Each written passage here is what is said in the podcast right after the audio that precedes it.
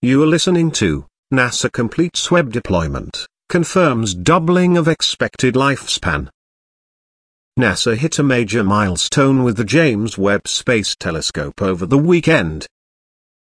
After completing hundreds of steps with painstaking precision, the telescope has been fully deployed.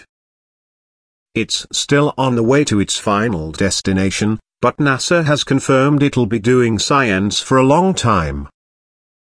NASA finished running the numbers, and its perfect launch means Webb should have enough fuel for 20 years of operations.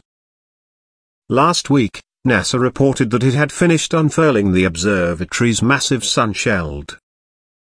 This past weekend, the agency confirmed the primary mirror's wings swung into place to complete the deployment. And that's it our Webb is now in its final operation confirmation.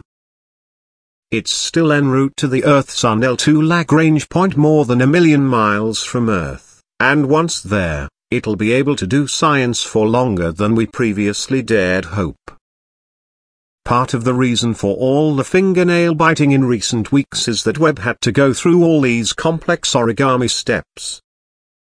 Usually, it's the launch that's the most perilous part. One error and the $10 billion telescope could have been reduced to shrapnel, but it would have been just as useless if the sunshield was damaged during deployment. The spacecraft had to be folded up to fit inside the Ariane 5 rocket, but going with the ESA's vehicle has proven to be a smart decision. During a Saturday press event to discuss the successful deployment of Webb, NASA Mission Systems engineer Mike Menzel explained the updated Webb timeline.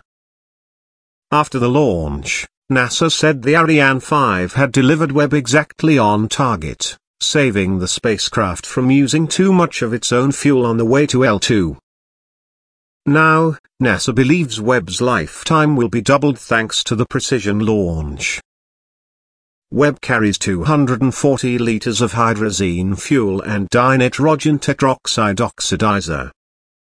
It uses this fuel for course adjustments on its way to L2, and once there, it will help the observatory maintain its position, known as station keeping, and adjust its orientation for observations. Once it's out of fuel, Webb won't even be able to keep the sunshield pointed the right way. NASA built Webb to last for at least five years, with 10 being a plausible upper limit.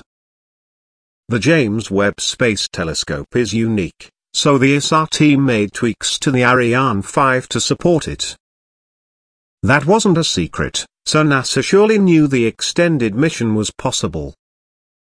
Still, better to underpromise and overdeliver. And boy, did they.